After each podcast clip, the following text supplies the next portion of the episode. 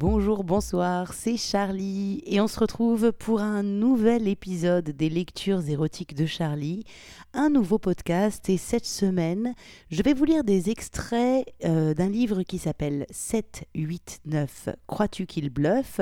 et qui est écrit par Jeep.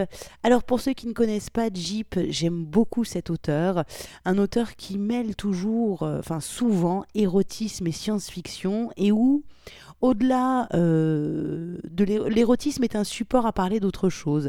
On n'est pas juste là dans du cul pour du cul. En général, ça parle aussi d'autre chose, euh, avec une petite intromission de la science-fiction à l'intérieur.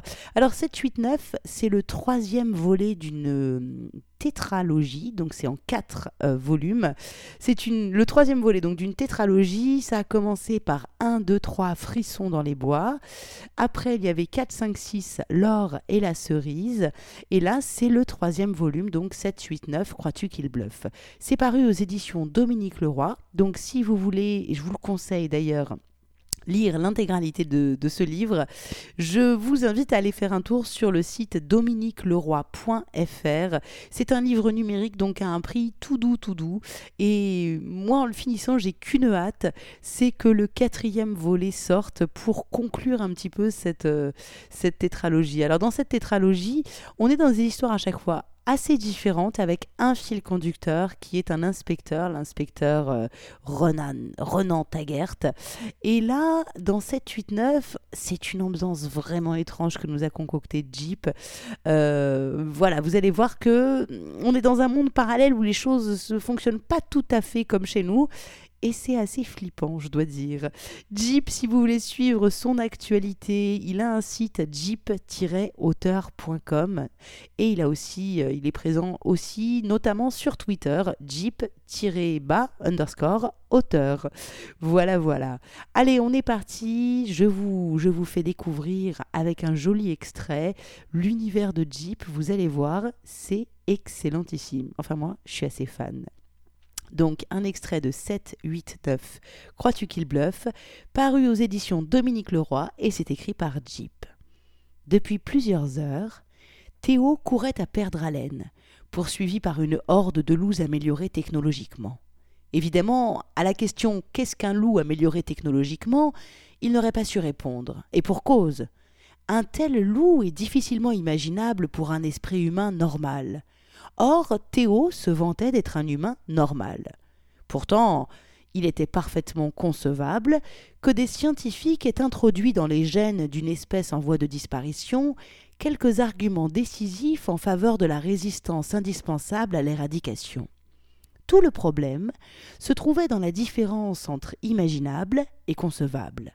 Cette différence faisait claquer de dangereuses mâchoires d'acier au plus près des cuisses de Théo, qui fuyait dans un bois aux lueurs phosphorescentes.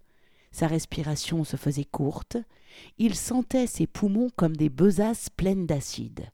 Le galop se rapprochait. Il avait remarqué des yeux rouges et jaunes dans la pénombre qui enveloppait son véhicule. Puis des griffes puissantes avaient déchiré les pneus, alors qu'il bondissait hors de la voiture, manquant de peu d'être happé par un loup grimpé sur le toit, un fauve plus hardi que les autres. Depuis, Théo s'en sauvait, sans grand espoir de leur échapper. Quelque chose clochait. Il le savait sans avoir vraiment le temps d'approfondir plus avant. La proximité de la meute aurait donné un avantage certain à une bande de quadrupèdes affamés. Malgré cela, Bien qu'il ne réussit pas à les distancer, il maintenait entre eux et lui quelques mètres salvateurs. Un tintement vrillait l'espace qui le séparait de la deuxième branche d'un arbre immense qu'il avait estimé propice à devenir une planche de salut. Les morts étincelants de la plus grosse bête se refermèrent inexorablement sur son mollet. Il sentit le tranchant des incisives de métal entamer son cuir et se redressa d'un bond tout en tirant la couette sur sa poitrine, en un réflexe puéril de protection. Il lui fallut quelques secondes pour émerger totalement du cauchemar. Puis il chercha la touche du réveil, de manière à couper la sonnerie stridente. Lucie marmonna quelques mots inintelligibles. Il se rallongea, en sueur, mais soulagé par la chaleur rassurante qui se dégageait du lit conjugal. Il effleura les fesses de sa partenaire, sans aucune arrière-pensée, juste ce geste machinal, automatique, presque rituel. Cela signifiait que tout allait bien, dans le confort de leur chambre, de leur appartement, de leur époque. Elle ronronna de plaisir, se cambrant pour coller sa peau à celle de Théo.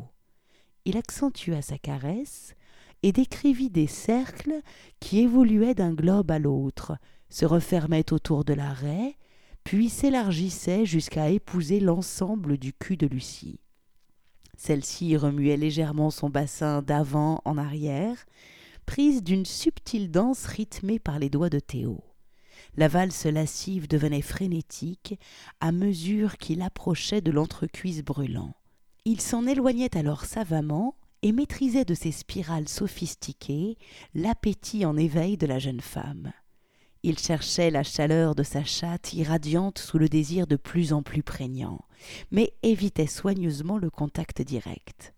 Parfois, sa main remontait au creux du dos, liant les vertèbres lombaires au mouvement concentrique des arabesques élégantes pour revenir en attrait rapide dans le sillon moite.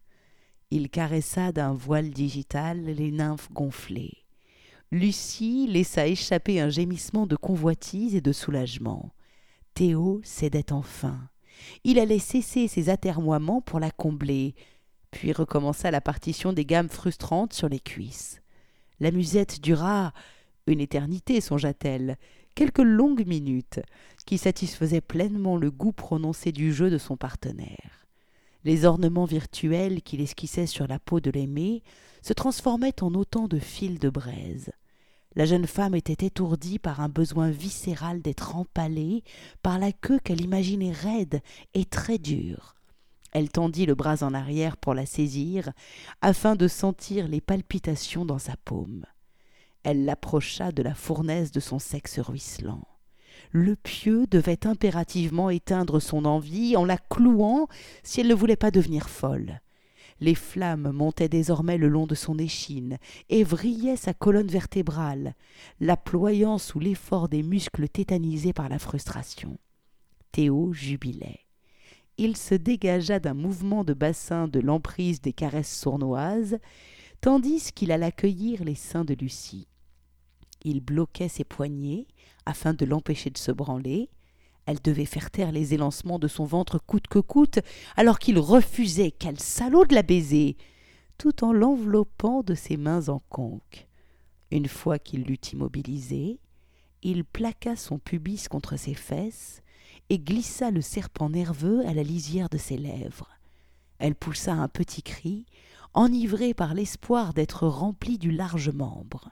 Malgré la prise ferme qui la paralysait, elle entreprit une habile réputation de manière à brusquer son tortionnaire et à aspirer la tête de l'aspic qui tapotait à son nuit. Elle le sentit s'enfoncer avec délectation dans sa chatte, ventouse insatiable. Elle inspirait simultanément avec la bouche, à l'unisson de sa vulve. Il se cambra pour s'échapper de ce doux piège. Elle trépignait le désir devenait douleur, jusqu'aux aréoles délicatement malaxées par des doigts prévenants qui la picotaient. Son corps entier n'était qu'un sexe en fusion. Il la connaissait si bien. Il savait que le jeu devait finir. Il axa sa queue de façon à la glisser très profondément en elle, sans autre forme de politesse. Il fut, en contraste avec les attentions qu'il avait portées au paroxysme de la tentation, très brutal quand il la baisa. Elle hurla qu'elle l'aimait, qu'il devait la défoncer, que le diable l'enculerait s'il ne s'en chargeait pas sur l'heure. Elle jouit sous les coups violents. Il la labourait avec passion. Il maintint son bassin tandis qu'il la besognait avec ardeur. Elle le supplia de continuer, encore et encore, prétextant qu'une telle salope ne méritait que ça. Il bafouilla qu'il était fou d'elle, tout en cabrant, dans un sursaut ultime, tout son corps contre les fesses de sa chère compagne. Ils crièrent ensemble, à l'instant où l'orgasme les terrassa. Tandis qu'il reprenait douloureusement sa respiration, il avait l'impression que les murs vibraient toujours de leur coït. des sortes de répliques, pensa-t-il avec ironie, quelques microséismes résiduels qui feraient écho à l'explosion de leur union. Les vitres chantaient une mélopée envoûtante, lui semblait-il. Lucie ne disait rien. Elle avait les yeux mi-clos et paraissait sereine, comblée, satisfaite de sentir le poids de Théo vaincu sur elle. Soulagée, c'est le mot. Quel supplice dès le matin, espèce de terrible salaud. Tu veux me rendre dingue, n'est-ce pas?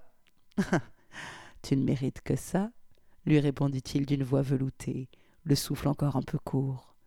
Il se releva péniblement. Il laissa leur bassin en pleine communion et contempla un petit instant les courbes excitantes de sa femelle apaisée. Puis il se coucha sur le dos, près d'elle. Elle se rendormait à plat ventre avec un léger sourire sur les lèvres, le visage tourné vers lui. Le chant des vitres s'était tu. Théo sortit doucement du lit, puis de la chambre. Il se faisait violence pour abandonner le havre de sensualité. Il sirota un café noir, sans parcourir pour une fois la presse du matin sur sa tablette, désireux de demeurer hors du monde. Il n'était que deux, en ce jour tendre. Deux, et le reste de l'humanité pouvait s'étriper, il n'en avait cure. L'émotion le submergeait, alors qu'il se rappelait le réveil ainsi que la jeune femme ensommeillée dans la pièce d'à côté. Combien de temps? Dix ans? Vraisemblablement onze ou douze? Il n'avait pas la mémoire des dates. Qu'ils avaient choisi d'unir leur vie en un maelstrom de plaisir. Leur sens était comme au premier jour, dans les appétits de découverte, d'expérimentation. Même la routine devenait une virtuosité fascinante quand ils anticipaient les gourmandises souhaitées à croire qu'il s'était toujours connu. Le fameux être scindé en deux, à la recherche éternelle de sa moitié, cher à Breton, pensa-t-il tout en vérifiant sa tenue dans la glace de l'entrée. Puis il entrebâilla la porte et se faufila sans bruit hors de l'appartement. La journée avait bien commencé. Il se sentait d'excellente humeur. Le ronronnement familier du moteur l'enchanta il se glissa avec une aisance éprouvée dans la circulation dense à cette heure-ci. Alors là, on va faire une petite pause et on va passer du chapitre 1 au chapitre 9. Bam Voilà, directement. En gros, Théo euh, ben, sort de chez lui, prend sa bagnole, et là, c'est très bizarre. C'est-à-dire que le monde est comme il le connaît, mais en même temps, rien à voir. Il arrive à son bureau, et en fait, il n'y a plus personne des gens qu'il connaît. Il y a quelqu'un à, sa place dans son bureau, et il est dans un monde qu'il ne reconnaît absolument pas. Voilà. Et un monde avec des gens aux mœurs très étranges. C'est ce qu'on va découvrir tout de suite. C'est pour ça que je vous plonge directement dans le chapitre 9. Je ne vais pas vous lire le livre en entier, bien évidemment. Pour ça, eh ben, vous allez faire un tour sur le site dominiqueleroy.fr et euh, ben, vous pouvez vous offrir euh, ce livre 7, 8, 9, Crois-tu qu'il bluffe Et moi, je vous fais découvrir un autre extrait, Immersion dans cet univers étrange qu'a créé Jeep. Donc on attaque maintenant au chapitre 9. Le soleil entrait dans la chambre par les multiples fentes des volets. Théo émergeait du sommeil du juste. Il se sentait parfaitement reposé, serein et de bonne humeur. Tout en s'étirant au moment où il tendait la main vers les fesses de Lucie, cherchant à parfaire encore la quiétude du matin, le souvenir des événements de la veille figea son sourire. Il se redressa, écarta la lourde couette et, tandis qu'il allait mettre un pied par terre, heurta le corps de Sonia, lové sur la carpette. Elle dormait en chien de fusil, uniquement vêtue d'un collier de cuir poinçonné de diamants. Elle marmonna quelques mots quand le pied de Théo la bouscula, alors que celui-ci repliait par réflexe ses jambes. Théo l'interpella, avant de la secouer doucement afin de la réveiller et d'obtenir quelques explications quant à sa présence ici. Il imaginait déjà que la jeune femme avait trouvé refuge auprès de lui pour échapper aux frasques de leur hôte, mais qu'elle n'avait pas osé se glisser dans les draps, à moins qu'elle n'en eût pas trouvé la force se traînant pour se soustraire aux turpitudes de Saint Jones. Dans tous les scénarios, Maximilien Saint Jones n'avait pas le meilleur rôle. Bien que ne le connaissant pas, Théo s'en méfiait instinctivement. Quand il se cogna la tête contre le plafond de la chambre, alors qu'il se levait du lit pour aller à la salle de bain, il maudit une nouvelle fois la petite taille et la mégalomanie du présentateur. Le bruit sourd de son crâne heurtant l'habillage de Stuc acheva de tirer Sonia du sommeil. Elle ouvrit un œil éteint et fixa Théo quelque temps. Elle recouvra rapidement ses esprits. Elle cherchait visiblement quelle devait être sa conduite au réveil. Elle lança à l'attention de l'homme un feulement rauque avant de se mettre en position de levrette. Elle écarta sensiblement les cuisses afin de placer sa vulve en évidence. Le message était sans ambiguïté, même si Théo hésitait à prendre ainsi, des potrons minés, la compagne de son hôte. Dans le tiroir de la table de nuit. Elle n'avait pas bougé tout en prononçant ces quelques mots. Théo ne broncha pas. Elle tourna enfin la tête vers lui avec insistance. Premier tiroir, godemichés et fouets. Deuxième tiroir, lanière et menottes. J'attends, maître. J'espère votre bon vouloir. Mais, bredouilla Théo, et monsieur Saint Jones, il doit vous chercher partout. Tout en disant cela, il s'aperçut de la bêtise de son propos.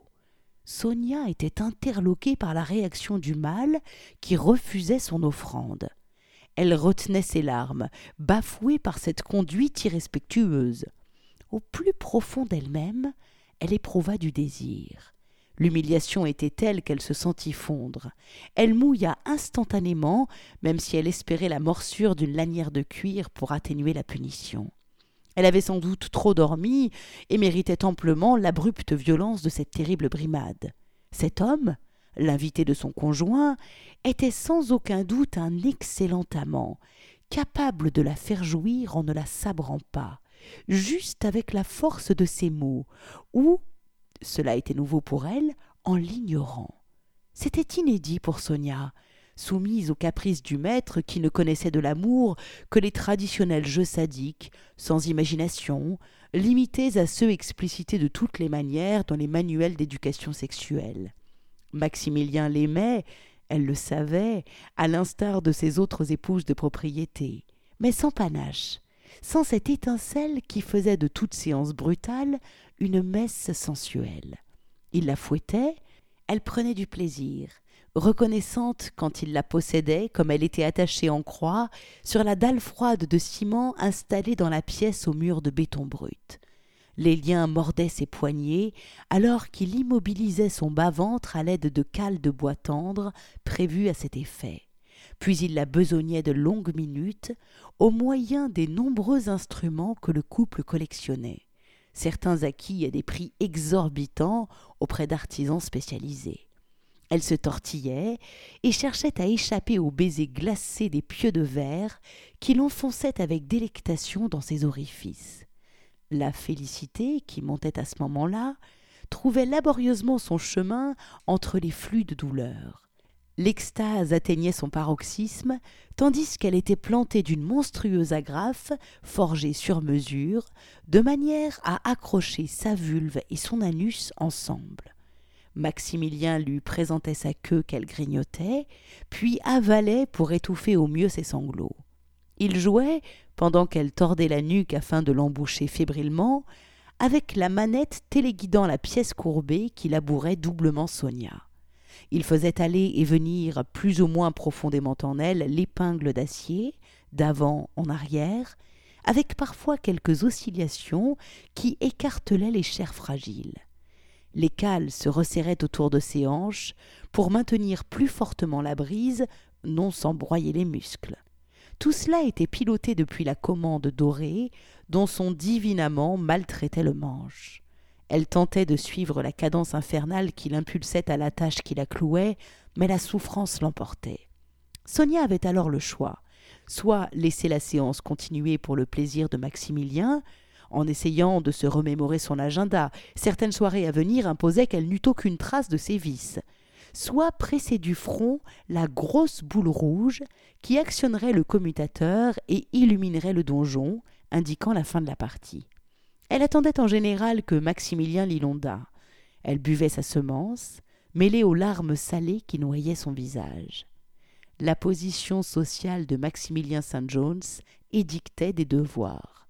En première épouse docile et bien élevée, Sonia avait une conscience acérée de son rôle.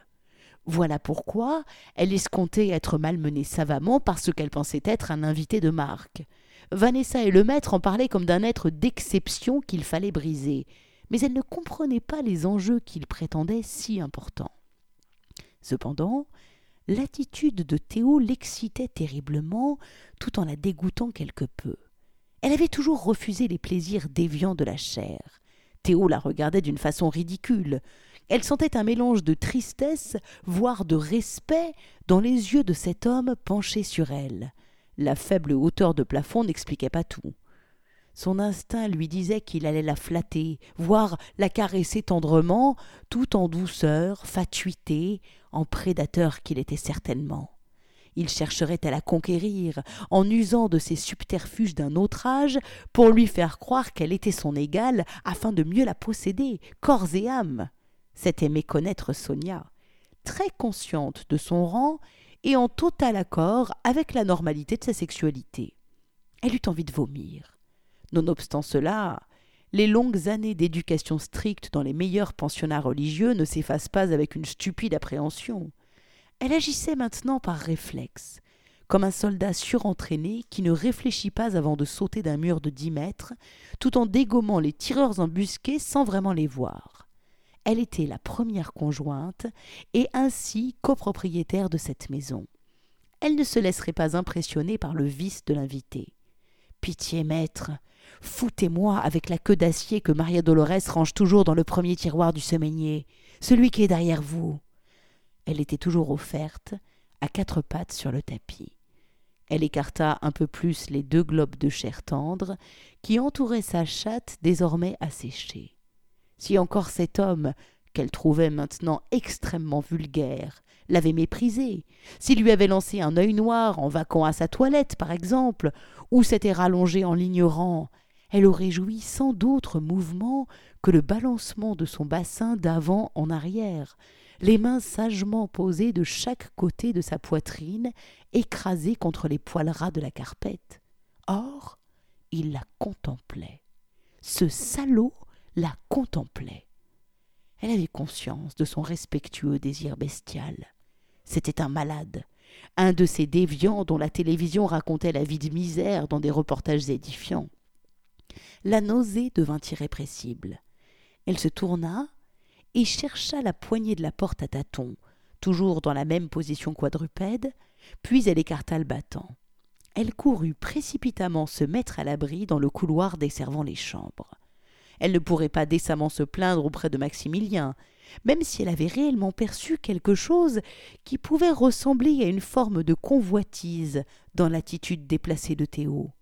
Elle se sentait souillée dévorée par la honte.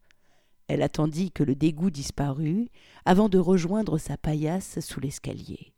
Elle n'oublierait jamais cette sensation, tellement avilissante. Elle en fit d'ailleurs des cauchemars récurrents pendant de nombreuses années. Saint Jones décocha un coup de pied langoureux à Sonia en passant près de sa couche. Ce geste, tout en affection, la réconcilia d'emblée avec l'existence, sans pour autant balayer totalement le mauvais souvenir de l'instant passé dans la chambre de Théo. Debout, machine. Puis après une courte réflexion, il ajouta. Tu me feras penser à tatouer ton prénom sur ton dos. Je ne me le rappelle jamais. C'est un comble, alors qu'on est mariés depuis. Oh, ça aussi j'ai oublié. Bof, ce n'est pas grave. Si cela peut te consoler, j'ai ce problème aussi avec les autres. Ce n'est rien, maître. C'est plutôt flatteur. Sonia se sentit rougir. Elle adorait cette sensation. Elle bondit sur le sachet que lui jeta son homme, et, sans plus de cérémonial, elle enfila dans chaque narine quelques milligrammes de son déjeuner préféré. Elle décida ensuite qu'elle avait bien mérité aussi un peu de plaisir et de sensualité après les épreuves de cette nuit. Elle se dirigea vers la porte de la maison. Dans le petit dressing attenant au sas d'entrée, elle choisit la tenue qu'elle estimait la plus en accord avec son humeur du moment. Le pantalon de Polatex la moulait parfaitement. La chemise à jabot faisait ressortir sa poitrine qu'elle trouvait toujours trop menue. Elle ôta le collier de soumission, puis le rangea dans son écrin, après avoir posé un délicat baiser sur le cuir usé par tant d'années de mariage heureux. Elle poussa le lourd battant, se redressa enfin, s'étira et présenta sa peau de rousse aux rayons mordants du soleil de juin. Puis elle alla d'un pas nonchalant, en femme assurée de sa condition sociale, en digne maîtresse des lieux, vers la grange dans laquelle le couple stockait les cages. Maltraiter quelque sauvageonne lui donnerait tant de plaisir. C'était son instant intime si personnel, ce moment à elle, que les magazines féminins estimaient indispensable à l'équilibre de la conjointe moderne. Sonia ignorait si les autres propriétés du maître avaient un aussi joli choix de ces sous-êtres créés par Aldonse pour la jubilation de la caste dominante. Elle imaginait que non, Maximilien étant plus présent dans cette demeure que dans les diverses maisons qu'il possédait. De plus, elle s'en moquait éperdument. Elle était la première épouse. Seule Maria Dolores pouvait prétendre, en tant que gouvernante, à une meilleure considération qu'elle. Et un jour, qui sait, personne n'est immortel. Voilà, voilà, c'était c'était un deuxième extrait du livre 7, 8, 9, Crois-tu qu'il bluffe? Écrit par Jeep et paru aux éditions Dominique Leroy. Alors vraiment, je ne sais pas si ces extraits, euh, ces, extraits lui à voix vous ont permis de vous, de vous rendre compte euh, de l'ambiance de l'univers, mais c'est... Euh, j'ai vraiment trouvé ce livre assez excellentissime quoi. Après j'ai vraiment hâte que le quatrième volet de la tétralogie de Jeep sorte pour voir un petit peu comment tout cela se conclut parce qu'il a créé un univers où, ben, où tout bascule et où la sexualité normale est ultra violente. C'est, je vous assure, c'est violent. Il y a des descriptions dans le bouquin, tu te dis waouh! Et où en fait, les déviants, ce sont les gens qui prônent une sexualité juste, ben, euh, égalitaire, si je dirais, où l'homme n'est pas là pour euh, soumettre et faire mal à la femelle, euh, et où c'est juste des humains qui, font l'amour ensemble avec de, de, la tendresse, de l'amour, tout ça, et où ça, c'est la déviance absolue. Bon, ben voilà. En tout cas, si vous avez envie de le lire, vraiment, je vous le conseille. Et puis, je vous rappelle le site de l'auteur, Jeep, pour vous tenir au courant de son actualité. C'est Jeep auteur.com. Et vous pouvez le retrouver également sur Twitter. Son Twitter, c'est Jeep underscore auteur. Et eh bien voilà, ce podcast est terminé. On se retrouve la semaine prochaine pour un nouvel épisode. Et en attendant, bonne fin de journée, bonne fin de soirée. En tout cas, vous pouvez reprendre une activité normale. À très vite. Ciao, ciao, ciao.